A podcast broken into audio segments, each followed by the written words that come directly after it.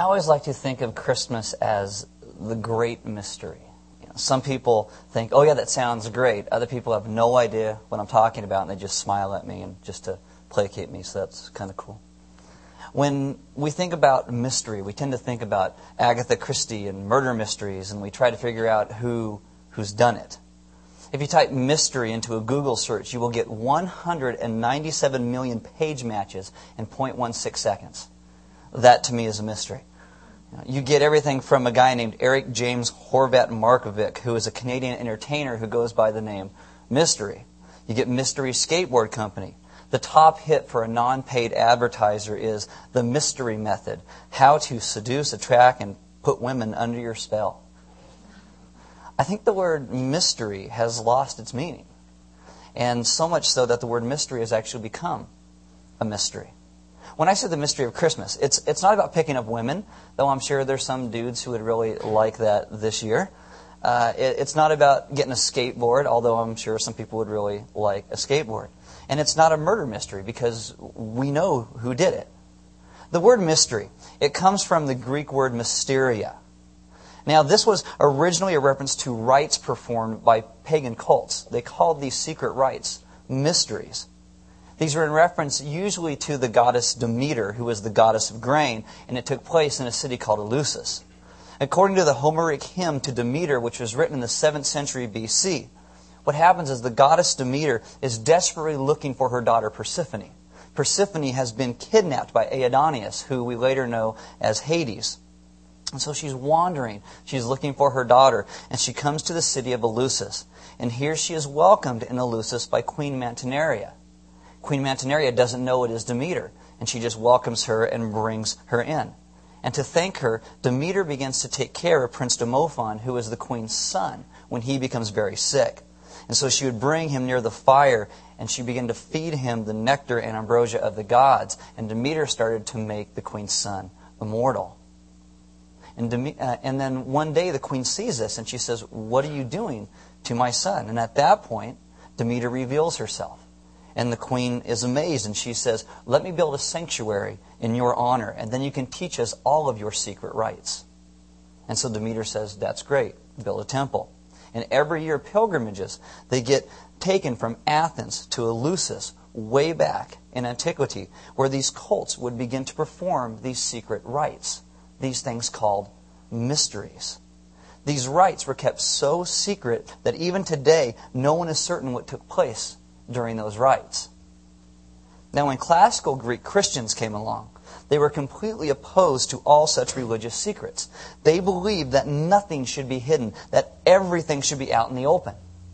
And yet, they began to call their own rites mysteries. Because they saw and viewed these rites, communion, baptism, the, with the same exalted awe and reverence that the cults saw of their rites. What they did is they took a word that was abused and mistreated and added a deeper, more profound meaning to it.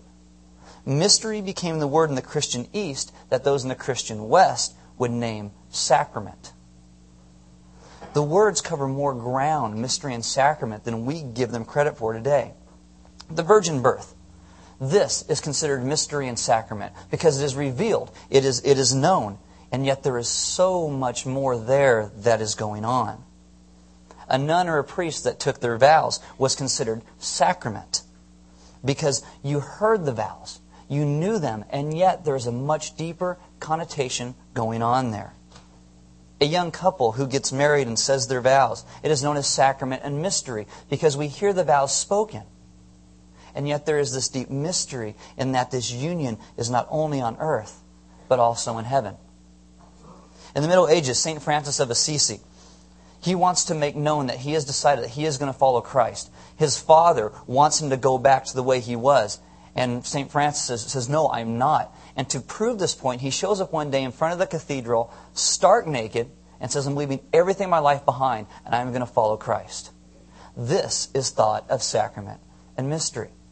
Giotto, a medieval painter which painted this picture of this event, this painting itself in the Middle Age church was thought of as sacrament and mystery because there's so much more going on a person giving their life to Jesus is thought of as sacrament and mystery.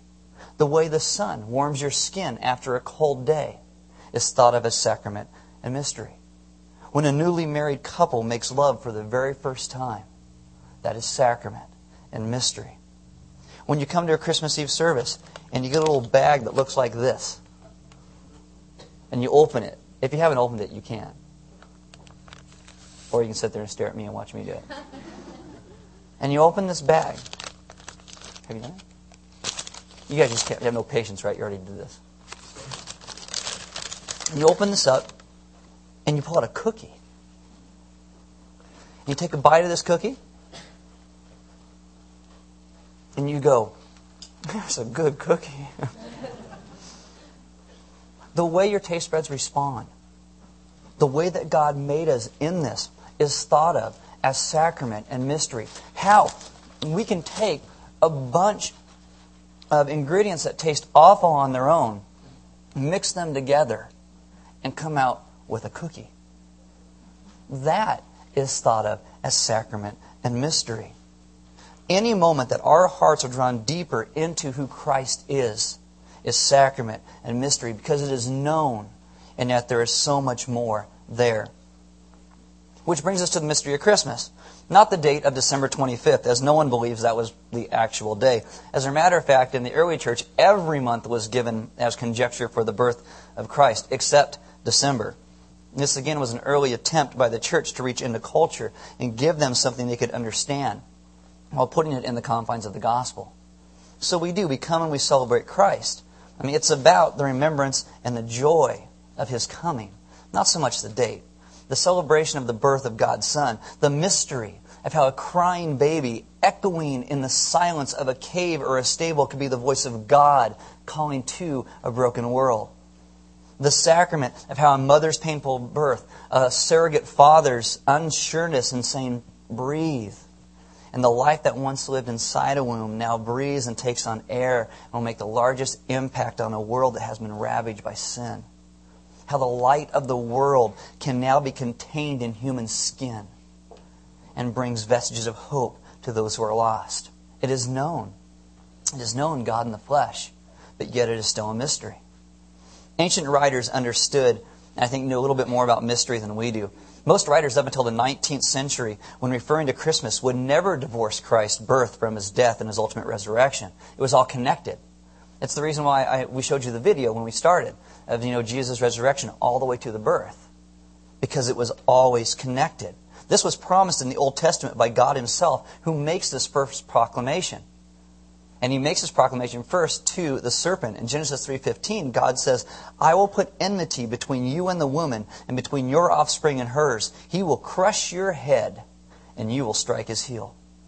Our first parents sin against God and fall, and God comes walking in the garden in the cool of the day. Usually when you see God walking on the earth, most scholars believe it is God the Son, the Word, the Logos, who would become born of a woman, Jesus.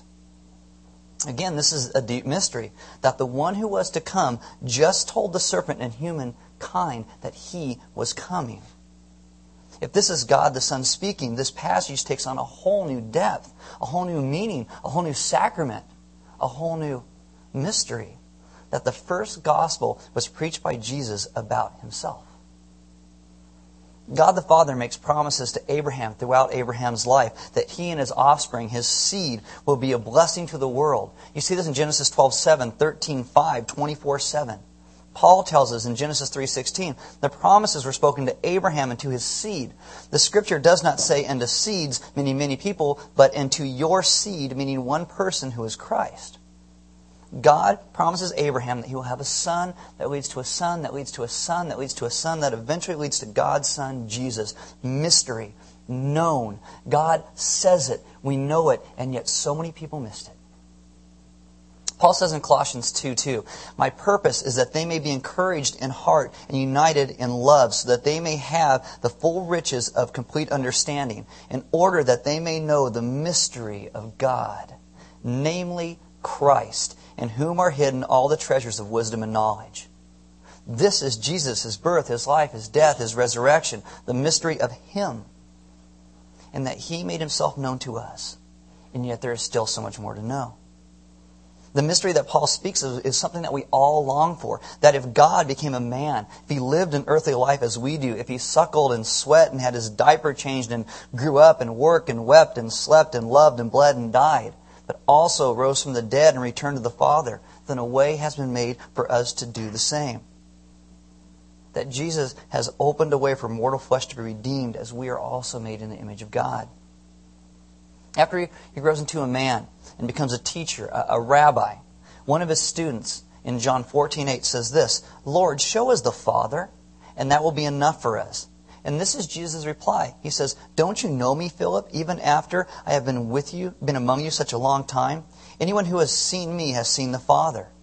The early church came to call this ideal the word icon icon. That the face of the Father God that we have seen is his icon. God's veritable image in the flesh is Jesus.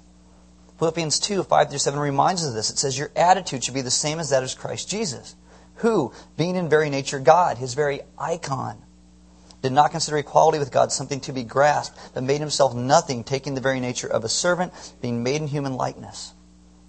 So this baby, born to Mary and her husband, that can only cry and suckle and sleep and poop, is the God of all creation, taking on human flesh to redeem the world, to show us how to live in perfect humanity and worship the Father with wholehearted integrity.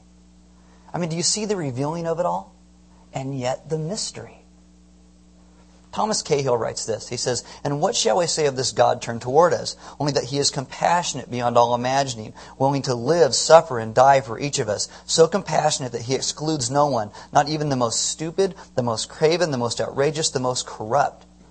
God is for us. Now, as I said, the, the birth and death and ultimate resurrection of Christ were always linked.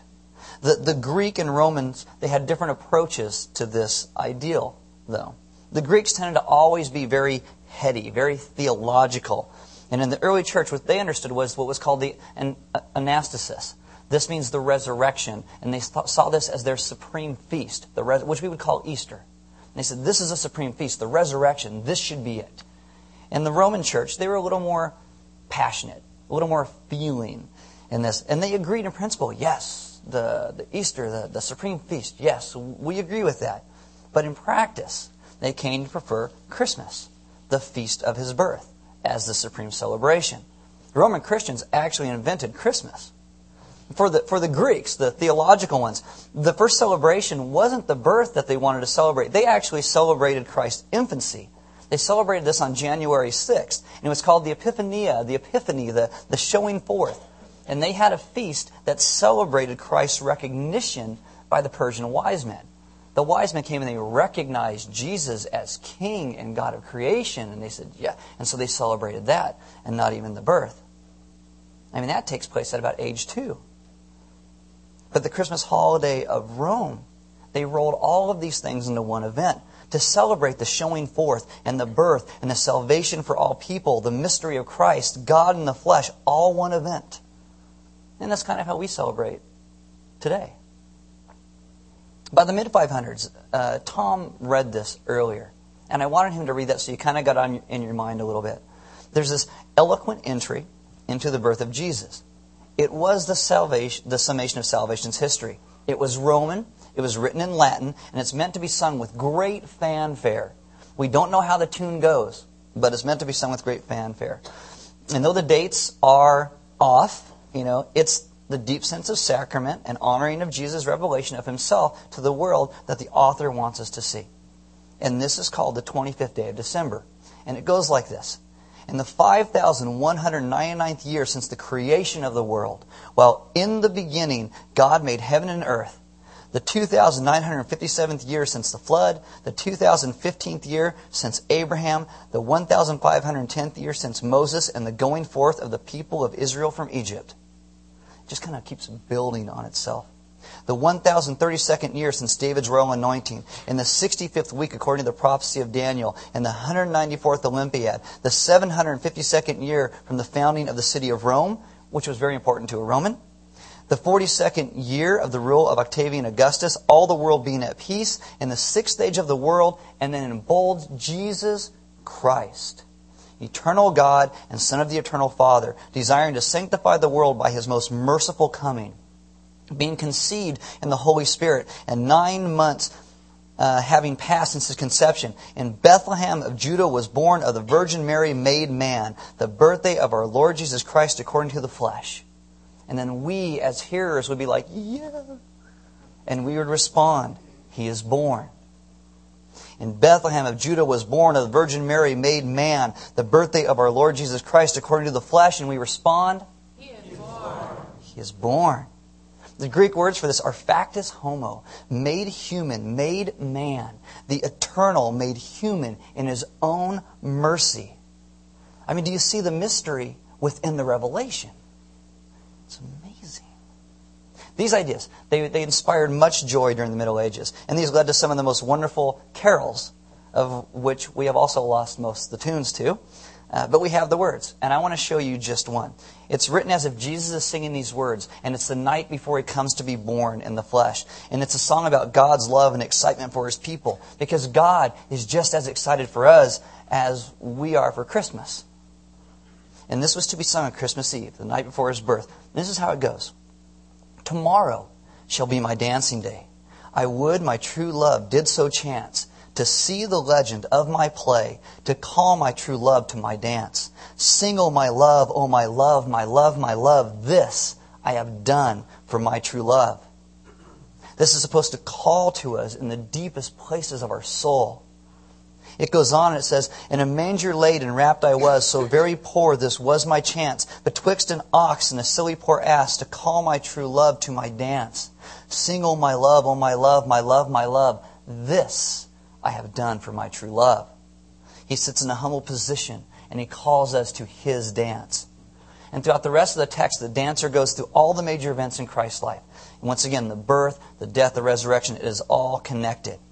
In ancient paintings and stained glass, you will typically see that angels are going to be known by their wings and that saints are known by their halos. And Jesus is known by his blood red robe, his own blood.